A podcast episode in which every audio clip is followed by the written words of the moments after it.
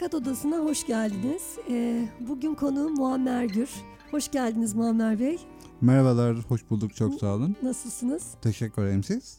Ben de iyiyim, teşekkür ederim. Muammer Bey siz ne iş yapıyorsunuz? Bu en karmaşık hikayelerden bir tanesi aslında. Çünkü e, Türkiye'de somut işler var biliyorsunuz. İşte herhangi bir üniversiteye gittiğinizde mühendisim dediğinizde kimse sizin iş yaptığınızı sorgulamaz. Doktorum dediğinizde sorgulamaz. Avukatım dediğinizde sorgulamaz. Ama psikoloji okuyorum derseniz mesela doktor mu olacaksın sonunda derler. ben işletme eğitimi aldım. İşletme okuduğumda peki sen ne işleteceksin diye soruyorlardı. Dolayısıyla e, somut olmayan herkesin bildiği işlerin dışında bir şey yaptığınız zaman onu anlatmak, tanımlamak çok kolay olmuyor. Benim yaptığım iş, daha doğrusu bizim yaptığımız işin iki ayağından söz edebiliriz. Temel olarak aslında personel yönetimi ne yönelik danışmanlık hizmeti. Bunun bir tarafı var.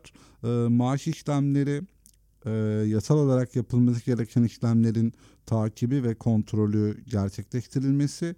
Bir diğer tarafı da iş hukuk, sosyal güvenlik mevzuatı alanında şirketlerin insan kaynaklarının gerektiğinde personellerin ihtiyaç duyduğu mevzuat bilgilendirmelerin ve onlara gereken yönlendirmelerin yapılması. Bu kadar uzun anlatılabilen bir iş ne yazık ki. Temel olarak e, bordro danışmanlığı ya da iş hukuku, sosyal güvenlik danışmanlığı diye e, kısaltabilirim belki. Ama tabii mesela e, biz işimizi anlatırken bizi ya sadece İK'cı olarak görüyorlar ya da muhasebeci olarak görüyorlar. Elbette. Onun arasında bir yerde. Biz Muammer Bey'le 8 yıldır beraber çalışıyoruz. Ee, diyeceksiniz ki ya kardeşim hep birlikte çalıştığın kişileri mi konuk alıyorsun? Ee, evet çünkü birlikte çalıştığım e, arkadaşlarımın çok değerli hikayeleri olduğunu biliyorum. Ama Muammer Bey'in biraz daha farklı bir hikayesi var. Muammer Bey e, Pernet'te yani reklam yapayım ya ne olacak? e, Pernet'in operasyon koordinatörü, mevzuat danışmanı. E, çok uzun yıllardır bordrolama tarafında. Herhalde daha önceki kurumunuzla birlikte 20 yılı Doğrudur. olmuştur değil mi? Doğrudur. E, 20 yıldır mevzuat konusunda danışmanlık veriyor. Bunları görmeden yapıyor. Muammer Bey görme engelli. Yüzde yüz e, görme engelli. Her ne kadar beni buna ikna edememiş olsa da e, yıllardır çok büyük bir ekibi yönetiyor. Ve pek çok işe alımı yapıyor. Kendisi de e, belki pek çok kez mülakata girdi. Onun penceresinden mülakat odası nasıl görünüyor çok e, ilgi çekici geliyor bana. Özellikle bugün onu konuk almamın e, nedeni bu. Yoksa tabii ki kendi e, ortağı olduğum şirketin reklamını falan yapmaya çalışmıyorum. Böyle bir art niyetli tavrım yok. E, konuğumuz ilginç. Muammer Bey, nasıl oluyor da beceriyorsunuz bu işleri? Herkesin merak edip sormaya cesaret edemediği sorular soracağım bugün size. Elbette. Ee, benim en çok keyif aldığım şeylerden biri zaten sorulamayan soruları cevaplamak aslında. Onun için bir problem yok. Aslında denklem şöyle başlıyor. Ee, görmekle ne anladığınızdan başlıyor hikaye. Çünkü aslında insanın görmesini sağlayan şey, bunu tıbbi olarak da anlatabilirim, e, beyindir. Dolayısıyla insanlar beyinleriyle görürler. Sadece orayla beyindeki görme merkeziyle bağlantıyı kuran pencereler vardır ve onlar gözlerdir. Gözler dünyadaki ışığın farklı kırılmalarını bir takım şekillere dönüştürür ve siz onları öğrendiğiniz, doğduğunuz günden itibaren size öğrettikleri biçimleriyle adlandırırsınız. Sizi ilk doğduğunuzda gördüğünüz bir şeyin ne olduğunu bilmiyorsunuzdur. Sonra size onun bardak olduğunu söylerler. Siz o şekilde her gördüğünüzde bu bardak dersiniz. Ama asıl olan şey beyninizdeki görme yeteneğinin çalışıyor olmasıdır. Eğer sizin körlüğünüz sadece gözlerinizle ilgiliyse benim yaşadığım e, durumda olduğu gibi çok da bir probleme yol açmaz bu. Ama zihinsel bir körlük yaşıyorsanız o zaman gözlerinizin görmesi de aslında durumu kurtarmaz. Çünkü gördüğünüzü anlamazsınız zaten. Sadece kameranın gördüğü gibi bir şeyi görüntülemek, fotoğraflamak çok bir anlam taşımaz çünkü. Asıl olan şey zihninizin görebiliyor olması ve ondan olması gereken anlamları, sonuçları çıkarabiliyor olması. Ben en azından benim iddiam o. Zihinsel körlük yaşamadığım için teknik olarak görmüyor olmak çok da bir şey kaybettirmedi hayatımda. Şahanesiniz gerçekten. Ee, sizi tanıdığım günden beri benim için çok ilham verici bir profilsiniz. Estağfurullah. ama tabii yani hani biz bunları çok konuştuk. Bunları e, bu, benim düşüncelerimi biliyorsunuz da e, bu işler mülakat odasına öyle yansımıyor. Yani iki gözü yüzde yüz görmeyen biri olarak bir iş görüşmesine gitmek ya da e, ekibinize birini seçmek nasıl e, gerçekleşiyor? Birincisinden başlayalım Evet. isterseniz. Çünkü şimdi bir kere şöyle bir şey var. Türkiye'de belki dünyanın öbür taraflarında da böyledir ama dünyanın tüm halklarıyla temasım yok sonuçta. Çok iddialı konuşmamam Bir o- lazım. Bir o eksik kaldı. Ee, en azından fiziksel olarak yok. Ee, Türkiye'de herhangi bir engeliniz olduğunda fiziksel engel buna engel dedikleri için çok da dert değil. Kelimeleri e, nasıl doldu- doldurduğunuz önemlidir aslında. Bundan 4-5 yıl öncesine kadar bütün mevzuat metinlerinde sakatlık olarak geçerdi bu. Sonra bunun kibar olmadığına karar verip engel olarak değiştirdiler hepsini. Ben hala sakatlık diye anlatıyorum mesela eğitimlerde falan. Çünkü az olan şey sizin o kelimeye nasıl bir anlam verdiğiniz. Yoksa engel demişsiniz, sakat demişsiniz, eksik demişsiniz, kusur demişsiniz. Çok bir şey fark etmiyor. İçini nasıl doldurduğunuz önemli.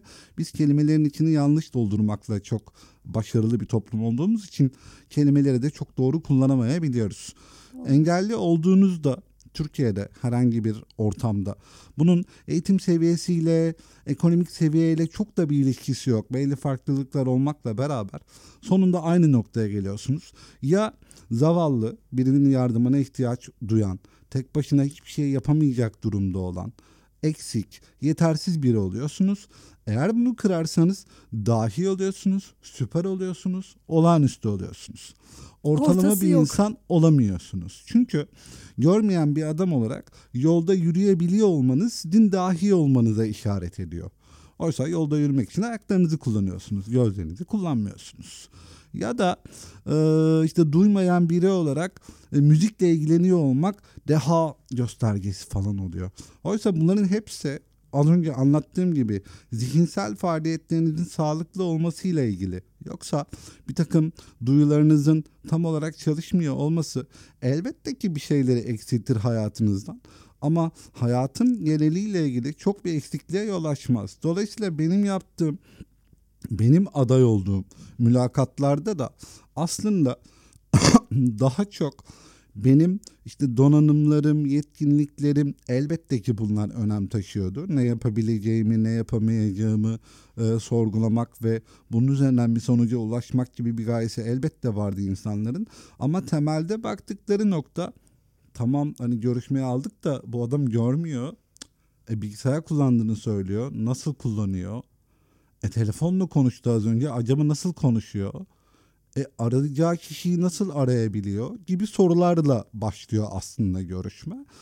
Bir noktadan size nasıl sorabiliyorlar? Hatırladığınız var mı böyle görüşmelerinizden anlatabileceğiniz? Şöyle sonuçta direkt olarak soranlar oldu. Yani bilgisayar kullanımlıyorsun nasıl kullanıyorsun? Bunu böyle sorduğunda çok sorun olmuyor zaten. Bunun bir cevabı var. En sonunda bilgisayar kullanırken bir tane yazılım geliştirmişler. O yazılım bilgisayarda var olan tüm e, metinleri sese dönüştürüyor. Dolayısıyla bilgisayarınız konuşmaya başlıyor. Bütün Word dokümanlarını, Excel dokümanlarını, HTML dosyalarını, internetteki sayfaları her şeyi sizin yerinize size okuyor.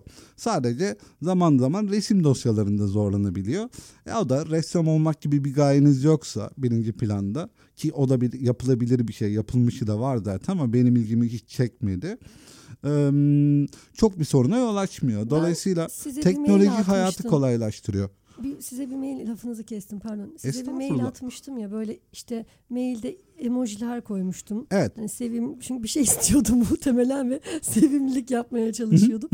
Sonra dedim ki acaba Muammer Bey bu bunları görüyor mu? Ha emojileri Evet. seslendiriyor. evet Teknoloji onu o merak noktada. ettim mesela Evet, sormuştum size. Evet, evet, evet. Ne Yani diyor? mesela işte e, ya birebir sizin anladığınız şeyler olmayabilir elbette. Yani sonuçta şöyle bir şey var. En sonunda Patlayınca, Ee, patlayıncaya kadar gülüyor mu diyor mesela. Cinsiyet ayrımcılığından takılmak istemem ama kadınlar arasında şey vardı mesela üzerime bir pantolon giydiğimde e, size sorduğumda siz lacivert dersiniz yanınızdaki bir başka hanımefendi ne alakası var o siyah da. Dolayısıyla hani emojilere baktığında herkesin ne hissettiği de farklı bir şeydir. Ama bunun için takım tanımlamalar yapmışlar. Gülen surat diyor. Gülmekten yerlere yatan yüz diyor. İşte gözleri kapalı öpücük gönderen yüz diyor. Ee, işte suratı asık yüz diyor. Başka başka şeyler söylüyor. Muhtemelen dediğim gibi genel geçer tanımlamalar üzerinden ama genel olarak orada ne olduğunu Ama anlayabiliyorsunuz. resmi e, okumuyor. Hayır. Tamam. Resimler hakkında bir şey yapmıyor. Herhangi bir Peki e, hesaplama yapıyorsunuz sürekli. O hesaplamaları hesaplamalar en sonunda rakamlarla ilgili şeyler. Dolayısıyla resim formatında değiller. Excel'de e, hesaplama yapmak konusunda çok bir probleminiz olmuyor. Formülleri bilmeniz gerekiyor elbette. ya çok o- basitleştiriyorsunuz Allah Allah anlatırken. Hiç de kusura bakmayın ama bunları e, bu kadar kolay yani zihinde işler hale getirmek kolay mı? Yani siz çok basit anlatıyorsunuz ama biz hakikaten anlayamıyoruz bunu. Bana bu gerçekten dahiyane geliyor. Ya şöyle bir şey var. Sonunda dediğim gibi olayı nasıl tanımladığınızla ilgili bu. En sonunda ben de e, şimdi şöyle bir şey var. Çocukluğumda benim çocukluğumda milattan önceki yıllarda teknoloji bu seviyede değildi. Dolayısıyla şimdi şöyle bir algı vardır. Bu da mesela e, yanlış bilinen doğrular mıydı? Öyle bir şey var. Hmm. Doğru bilinen yanlışlar ya da karıştırıyor olabilirim onu. Kör birinin hafızasının çok daha güçlü olduğu gibi bir yargı vardır mesela. Böyle bir Öyle şey şey yok yoktur. mu? Hmm. Bunun sebebi şudur. Ben çocukluğumda diyelim ki sizinle arkadaşız bir yerde karşılaştık ve sizin telefon numaranızı alacağım ve daha sonra sizi aramak isteyeceğim. Şimdi bu telefon numarasını not alma şansım yoktu o yıllarda. Şimdi çok daha kolay tabii ki hayat. Dolayısıyla benim sizi bir daha arayabilmem için o numarayı ezberlemem gerekiyordu. O kası geliştirmeyle Çok alakalı somut bir şey. bir motivasyondu. Dolayısıyla pratik yaptığınızda doğal olarak hafızanız daha güçlü oluyor. Yoksa e, Allah bir yerden alır öbür taraftan verir efsanesinin bir karşılığı yoktur. Ya bir şey almıyor ki bir şey versin zaten. Ne Hani o başka çok bir konu. şeyi Yanlış biliyoruz. Ne kadar çok şeyi uyduruyoruz. Ama bu biraz şey çünkü pek çok şey öğrenilmiş e, konular. Ben çalıştığım pek çok arkadaşıma da gençlere de söylüyorum. Soru sormak önemli bir şey. Bu neden böyle? Aslında hayat buradan başlıyor. Neden demeye başladığınızda kendi kendinize soru sorup cevaplamak yerine gerçek muhataplarına soru sorduğunuzda ya da olayın kaynağına soru sorduğunuzda cevapları bulabiliyorsunuz zaten. Cevapları bulduğunuzda da doğru bir yerden devam edebiliyorsunuz hayata. Yoksa e, onun söylediğiyle bunun anlattığıyla hayatı yaşadığınız zaman aslında o bilgi size ait olmuyor. İşte Nuran böyle söylemişti, Cem böyle yapmıştı, o böyle anlatmıştı diye hayatınızı çok da size ait olmayan bir biçimde sürdürüyorsunuz. Doğru. Ya şöyle tabii yani ben sizinle bugün burada hani sizi mülakat odasına konuk ederken bu görme engelinin iş hayatına nasıl e, yansıdığını merak ediyorum ama aynı zamanda tabii mesleğimizi e, bu meslek için gereken yetkinlikleri de konuşmak istiyorum. Fakat şurada e, mesleğini anlatabilecek pek çok konuk bulabilirim ama e, engel engelle e, nasıl ifade etsem doğru kelime seçmeye çalışıyorum. Şunu demek istiyorum. Biz sizinle çok görüşme yaptık Muammer Bey Elbette. ve pek çok e, engelli adayla da görüştük. Tabii ki. Ve orada e, bir fark var. Yani adaylar arasında bir fark değil bu. Zihinsel engelle ilgili bir fark var. Dediğiniz şeyle çok karşılaştık. Yani engelli oluşunu çok e, agite eden profiller de gördük. Elbette. Bununla sadece engelin işe girmek için e, bir enstrüman olarak kullanan profiller de gördük. Bununla çok barışık olan profiller de gördük. Benim için hiçbir zaman sizinle çalıştığım 8 yıl boyunca siz bizim e, yani bütün ofisi yönetiyorsunuz ve biz her şeyimizi size soruyoruz. E, hiçbir zaman eksiklik e, herhangi bir engel yaşamadık. Ama mülakata gelenler için çok enteresan anlar yaşandığına şahit oldum. E, hatırlar yani biraz böyle bu hikayeleri anlatır mısınız? Şöyle şimdi e, mesele sizin engelli ya da e, fiziksel engelden bahsediyorsak fiziksel olarak bir engele sahip olmanız ya da olmamanızdan öte Hayatın kolay noktalarına kaçmak istiyor musunuz, istemiyor musunuz? Burada aslında ayrım noktası. Sonuç olarak e, dünya adil bir yer değil. Ve bunun adil olmasını sağlamak da benim işim değil. Zaten böyle bir yeteneğim ya da yetkinliğim de yok. E, birileri eşitsizlik içinde yaşıyorlar. Birileri herhangi bir şehrin herhangi bir köyünde doğuyorlar. Öyle internet var artık, teknoloji var, dünya değişti falan hikayeleriyle yürümüyor hayat. Hala şu bugün dünyasında da şu an bizim kullandığımız ve her zaman var olduğunu zannettiğimiz teknolojileri kullanamayan pek çok insan var. Dolayısıyla pek çok eşitsizlik var. Dolayısıyla sizin fiziksel engelinizin ötesinde pek çok eşitsizlikle karşılaşmanız mümkün. Önemli olan şey bununla nasıl yüzleştiğiniz ve bunu çözmek için ne yaptığınız. Sonunda bunu çözmeniz lazım. Bunu sizin yerinizde bir başkası çözmeyecek. Görmüyorsanız bunun için bir alternatif bulmanız lazım. Duymuyorsanız bunun için başka bir yol bulmanız lazım. Konuşamıyorsanız bunun için başka bir yol bulmanız lazım. Yürüme engeliniz varsa elbette kolay değil. Ben şanslı azınlıktanım. Sonunda büyük şehirde doğdum. Benim yapabileceklerime inanan bir ailem vardı. Benim yanımda duran daha çok annemdir gerçi oradaki kahraman ama bana inanan biri vardı. Dolayısıyla benim motivasyonumu yukarıda tutmak isteyen birileri vardı. Sonra da hayat yolunda gitti. Elbette ki ben çabaladım ama sonunda büyük şehirde olmanın, olanaklara yakın bir yerlerde olmanın, bir şeylere daha kolay ulaşabiliyor olmanın konforu vardı hayatımda. Herhangi bir Anadolu kasabasında doğmuş olsaydım bugün yaptıklarımı yapmam bu kadar kolay olmayabilirdi. Yine yapabilirdim elbette. Mülakatlarda da sonunda insanlar geldiklerinde karşınıza aslında ne istiyorlar? Ne yapmak istiyorlar? Hayatla ilgili dertleri ne? Genel olarak hayata dair duruşları ne? Önemli olan konu bu. En azından benim mülakatlarda baktığım şey bu. Mesela ben genellikle zaten siz yakından biliyorsunuz çok deneyimli insanları bir şekilde bulup e, organizasyona dahil etmekten öte üniversiteden yeni mezun olmuş, hayatla ilgili bir derdi olan, kendini geliştirmek isteyen, hayata dokunmak isteyen çocukları bulmaya çalışıyorum. Evet. Çünkü onların böyle bir fırsatı olmuyor. Çünkü iş ilanlarında herkes 3 yıl deneyim istiyor. İşte 5 yıl deneyim istiyor. Bilmem ne bilgisayar programının e, su gibi kullanılmasını istiyor. 5 tane sertifika istiyor. Ama birilerinin şans vermesi lazım ki o deneyim ortaya çıksın. Dolayısıyla benim yaptığım iş görüşmelerinde işin teknik detaylarından öte karşımdaki insanın hayata karşı duruşu önemli. Çünkü ben yaptığım işi ortalamadan daha iyi biliyorum. Yani çok iyi biliyorum ama bu programda çok ukala kaçmak da istemem şimdi. ee, dolayısıyla bu işi öğretememe gibi bir şansım yok zaten.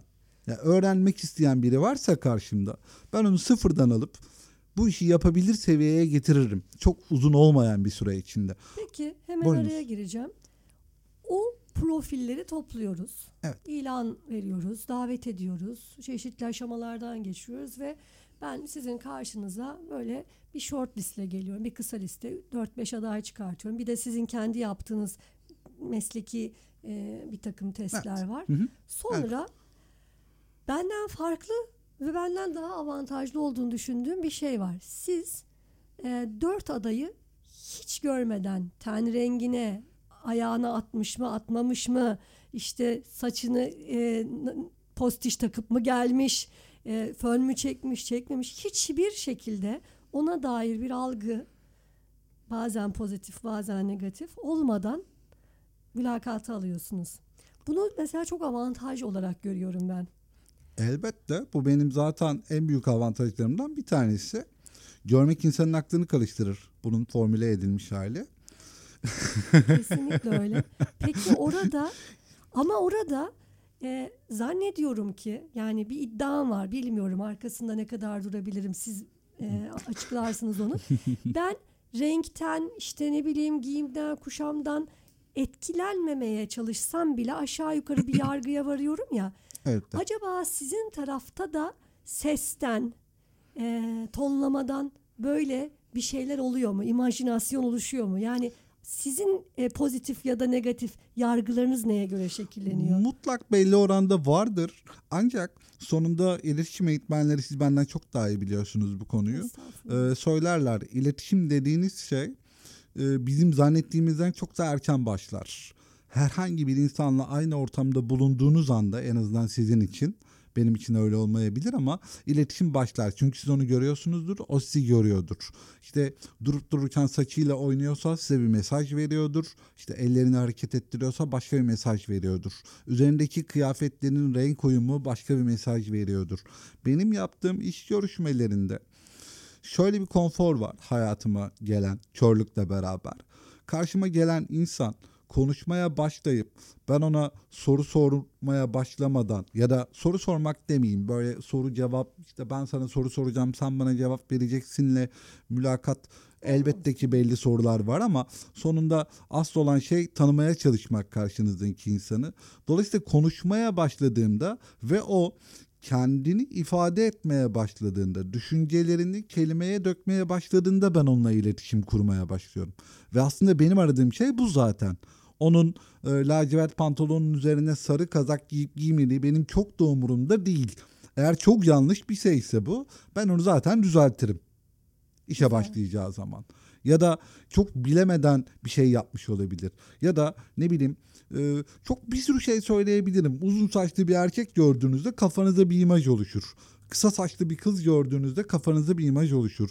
Mor saçlı bir kız gördüğünüzde kafanızda başka bir imaj oluşur. Bunların hiçbiri benim umurumda olmaz. Zaten fark da etmem. Dolayısıyla Seste bu bana bir, şey bir konfor mu? sağlar. Ya Seste mutlaka olur, diksiyonda da olur ama e, benim etkilendiğim şey sadece sestir. Bir tane parametredir. Ama siz başka birinin etkilendiği pek çok anlamda. etken vardır. Hem görsel olarak etken vardır, hem işte mülakata girişiyle ilgili şeyler vardır. Pek çok referans noktası vardır. Artı mülakat sırasında da görmenin yarattığı bir takım dikkat dağınıklıkları vardır. İşte siz mülakatı yaparken anlık bir refleksle karşınızdaki aday telefonuna bakar mesela. Siz ondan bir mesaj alırsınız.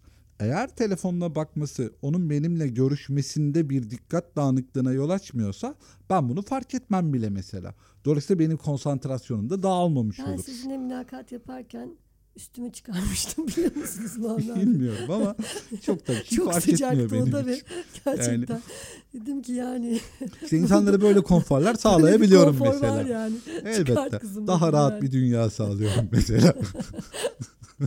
Bunu da burada itiraf ediyorum ya. Ya mesela ben e, işte birkaç yıl oldu böyle yine deneyimsiz e, bir şekilde bir şeyler yapmaya çalışan gençleri işe almaya çalıştığımız sıralarda mülakat yaparken birisi geldi karşıma ve dedi ki işte ne düşünüyorsun, neler yapıyorsun, nedir hayatla ilgili durum vesaire konuşmaları yaparken ben bir yıl önce mezun oldum. Ben bordro üye olmak istiyorum. Sizin yaptığınız işi yapmak istiyorum. Ne yapmak istediğimi biliyorum ama nereye gitsem benden 3 yıl deneyim istiyorlar. Ben bu deneyimi nerede kazanacağım? Bana bu şansı vermeyecekseniz niye görüşmeye çağırıyorsunuz? Benim özgeçmişime bakmadan mı beni görüşmeye çağırıyorsunuz? Benim deneyimim olmadığını bilmiyor musunuz falan diye konuştu mesela. ben onu işe aldım. Ve şu an çok iyi bir şirkette, çok iyi pozisyonda çalışıyor. Çok güzel. Çok güzel. Peki Muammer Bey yani e, şeyi merak ediyorum. Tabii ne lazım, ne lazım değil, ne olması gerekir falan bunları konuşsak saatlerce konuşuruz. Ama hikayeleri merak ediyorum. Sizin mesela unutamadığınız böyle kendi işe alımlarınıza sizi çok güldüren ya da sizi çok şaşırtan mülakatlarınız oldu mu? Şöyle genellikle benim mülakatlarımda sizin de işte yaşadığınız daha çok e, karşılarında beni gördüklerinde yaşadıkları bir e, zorluk oluyor. Çünkü görmeyen bir adamla mülakat yapmaya da alışkın değiller. Aday olarak da insanlar buna alışkın değiller. Oralarda bir takım zorluklar yaşayabiliyorlar ve en çok da şeyi sorguluyorlar. Peki biz e, sadece bordro mu yapacağız? Çünkü insan kaynakları diye geldikleri için Hmm. Biz devamında ne yapacağız? İşe alım öğrenmeyecek miyiz? Eğitim öğrenmeyecek miyiz? İşte bunları ne zaman öğreneceğiz?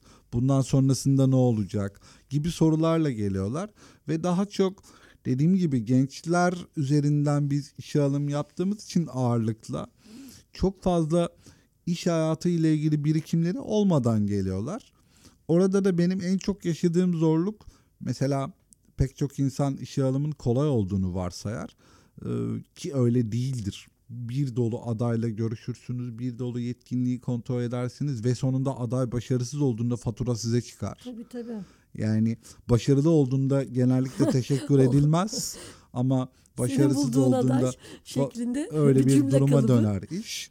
Ama mesela ben genellikle zaten mülakatları ağırlıklı olarak ben yapmıyorum. Ben sadece işin teknik tarafıyla ilgileniyorum ve tanışmak amacıyla daha çok görüşüyorum. Zaten mülakat yapmak gibi çok böyle ağır yetkinliklerim yok sonunda. O başka bir uzmanlık alanı çünkü. Ee, ama benim en çok zorlandığım şey karşıma bir takım gençler geliyorlar bir grup işte adaylar işte başvuru yapmışlar ilanlardan gelmişler seçilmişler 8 kişi var diyelim ki ve bunun 3 tanesi yaptığımız işe yatkın değil diyelim ki iki tanesi ne istediğini tam olarak bilmiyor diyelim ki 3 tane çok iyi aday var ve benim sadece bir tane pozisyonum var.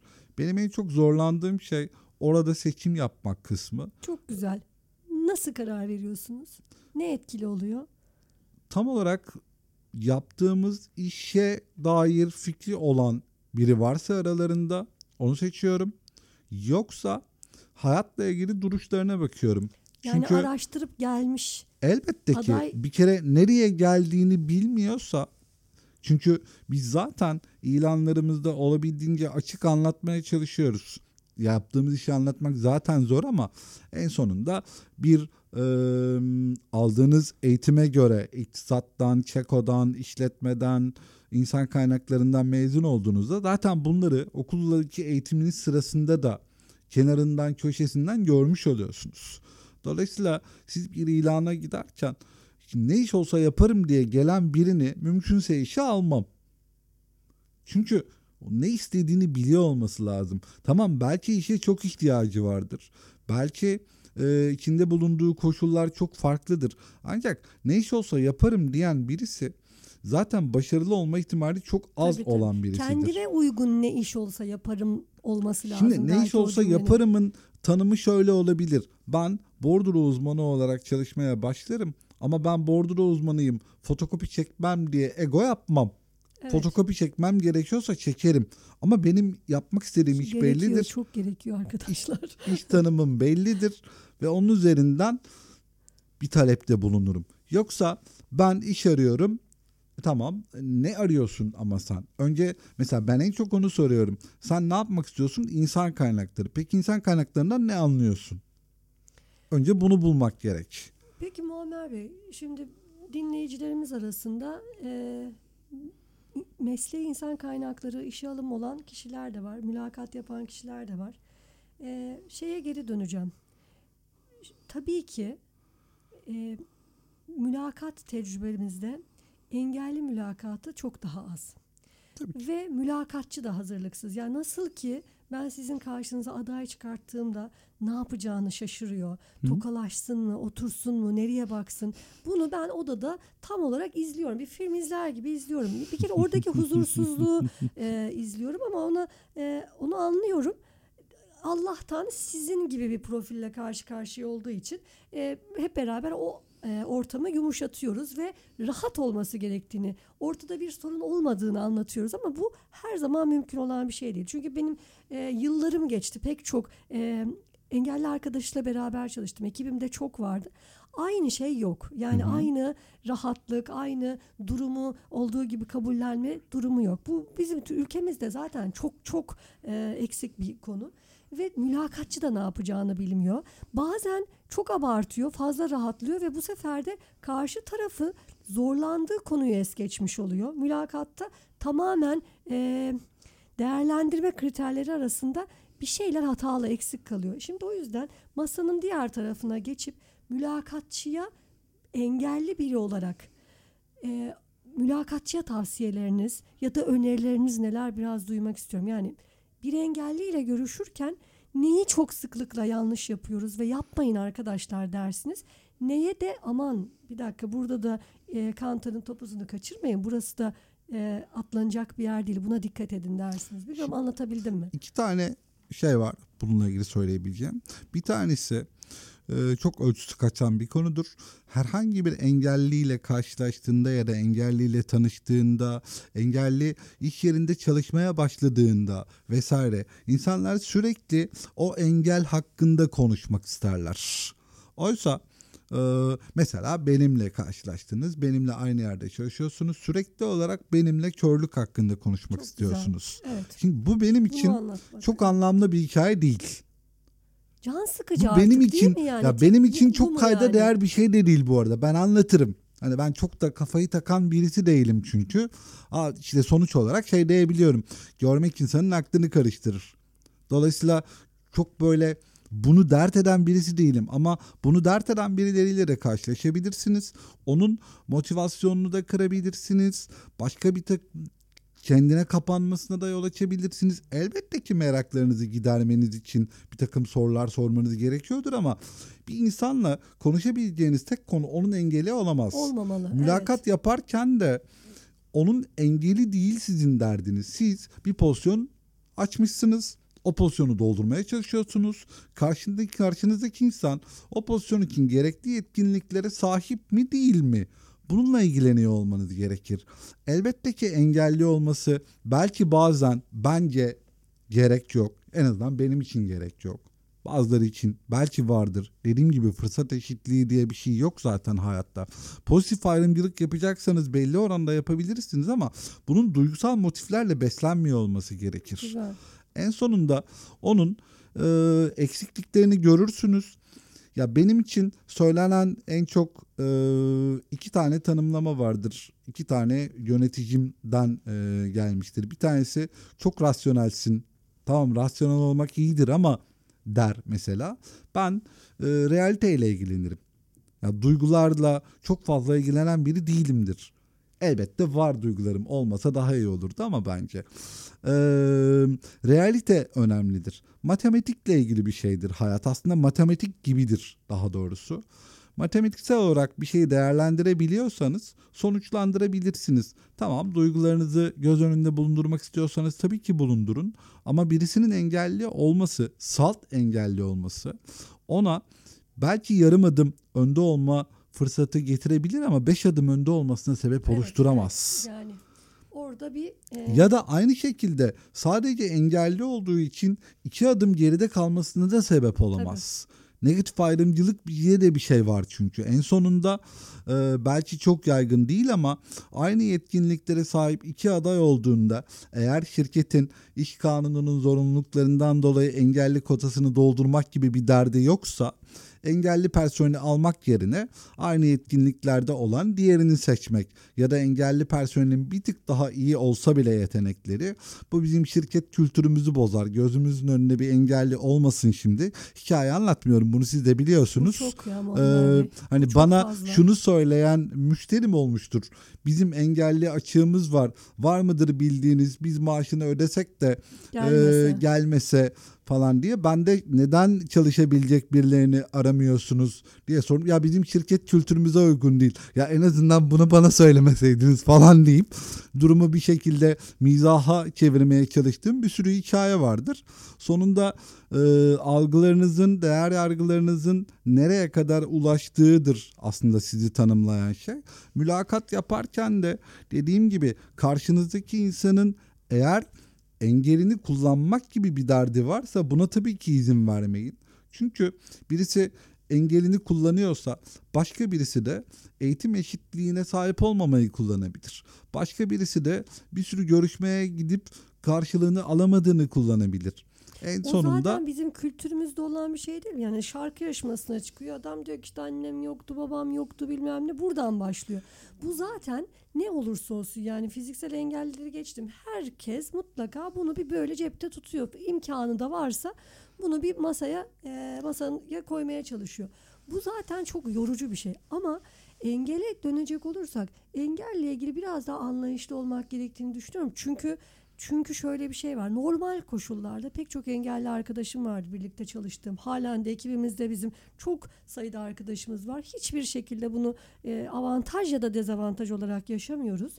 Normal her zaman hepimiz gibi hep beraber iş yapıyoruz. Ama daha önce çalıştığım kurumlarda bu konuda mesela çok yorgun düştüm ben. Yani e, bunu taşımak konusunda bunu idare etmek bu engeli benim e, benim sürekli yönetmem gereken e, bir problem olarak çok yaşadım. Yani engelli arkadaşlarım bunu kullandığı e, pek çok örnek yaşadım ama yine de bunu söylemeye bile yani bunu söylemek bile bana doğru gelmiyor. Çünkü bu bu küçük e, vakaların karşısında kocaman kocaman işverenlerin engellileri iş hayatına katmamak için müthiş e, çabaları var ve bu çok daha fazla. Yani varsın birkaç tane engelli arkadaşımız durumunu kullanıyorsun. Öbür tarafta savaşmamız gereken çok büyük bir şey var. Yani dediğiniz şeyi biz o kadar sık duyuyoruz ki işte siz biliyorsunuz sürekli engelli bulun maaşını verelim gelmesin. Engelli bulun maaşını verelim gelmesin. Bu kabul edilebilir bir şey değil. Ama burada sorgulanması gereken aslında konu şu. Eğer siz toplumunuzda var olan engelli bireylere çocukluğundan itibaren, doğduğu andan itibaren fırsat eşitliği sağlamıyorsanız, ailelerine gerekli eğitimi vermiyorsanız, toplumunuzu bu konuda eğitmiyorsanız, onlara hayatlarını kolaylaştırabilecek teknolojik araçları sağlamıyorsanız, okullarınızda gerekli donanıma sahip eğitmenler bulundurmuyorsanız, o çocukları hayatla ilgili bir şeyler yapabileceğine ikna ederek yetiştirmiyorsanız, gün gelip genç yaşlarına geldiklerinde bir şey yapmaları gerektiğinde birilerinin onları kabul etmesini de bekleyemezsiniz. Doğru söylüyorsunuz. Aslında konu sistemi Tabii tümden doğru. değiştirmekte, zihinsel devrim yapmakla çözebileceğiniz bir şey. Bu sadece engellilikle ilgili bir konu değil ayrıca. Pek çok alanda zaten buna ihtiyaç var. Ama konu engellilikse şimdi bana doğduğum andan itibaren normal bir insan olduğumu hissettirmeyeceksiniz. Hep bir eksik insanmış gibi davranacaksınız. Ailem böyle davranacak. Görmediğim için sokağa tek başıma çıkamadığımı düşünecek. Her yere beni benim çocukluğum böyle geçti mesela. Annem nereye giderse beni yanında getirirdi. Benim tek başıma bağımsız hareket etmem çok sonraki yıllarda başladı. Ya da işte e, ailem böyle davranacak. Okula gideceğim. Etrafımdaki sözüm ona engelli olmayan çocuklar bana uzaylı gibi davranacaklar. Benim eksik olduğumu ya çok iyi davranacaklar. Böyle sürekli bana yardımseverlikle yaklaşacaklar ya da söylediğim gibi başka bir modda davranacaklar. Okullar devam edecek. Başarılı olursam bu kez dahi olarak tanımlanıp yine denklemin dışında tutulacağım. Normal arkadaşlıklarım olmayacak benim. Bir şekilde okulu bitireceğim. Ama ben o güne kadar hiçbir zaman normal bir insan gibi yaşamadım ki. Nasıl iş hayatına girip de normal bir insan gibi çalışacağım? Çünkü bana bunu öğretmediniz. Bir de bu iyi olan koşul. Hala daha çocuğunun engelli olmasından utanan, bunu bir eksiklik olarak gören, bunu kendisine ceza olarak verilmiş bir ceza olarak gören ailelerden bahsediyoruz. Tabii, tabii. Dolayısıyla sınavı, onları değiştirmediğinizde, oraları çözmediğinizde iş hayatında elbette patron dediğiniz şey, şirket dediğiniz şey kar etmek için kurulmuş bir şeydir. Dolayısıyla acımasızdır. En sonunda e, engelli bireyleri topluma kazandırma yeri şirket değildir. Ondan önce sizin bu işi çözmüş olmanız lazım. Daha sonra o insanların girdikleri şirketlere katkı sunabiliyor olması lazım. Nasıl ki siz herhangi bir yerde işte eğitim olanağı olmamış, ekonomik koşullara sahip olmamış birini alıp şirketinizde çalıştırmıyorsanız sizin ihtiyaçlarınıza cevap vermediği için engelli birini de sadece engelli diye çalıştırmazsınız. Ama burada şeyleri birbirine karıştırmamak gerekiyor olayları. Biraz önce sizin söylediğiniz gibi engelli olmasının gerçekten o kişiye bir engel olmaması da gerekiyor. Eğer yetkinlikleri taşıyorsa bu işi yapacak koşullara, donanıma sahipse sadece engelli olduğu için onu sistemin dışında tutuyorsanız o zaman da bir haksızlık yapıyorsunuz demektir. Muammer Bey çok teşekkür ederim geldiğiniz için. Ağzınıza sağlık. Gerçekten bizim için çok kıymetli bilgiler verdiniz. Ben teşekkür ederim. Umarım çok konuşup sıkıcı olmamışımdır. Ay çok keyifliydi. Sizin gözünüzden mülakat odasını görmeye çalıştık. Ee, bizim için çok faydalı oldu. Arkadaşlar mülakat odası bitti. Dağılabiliriz.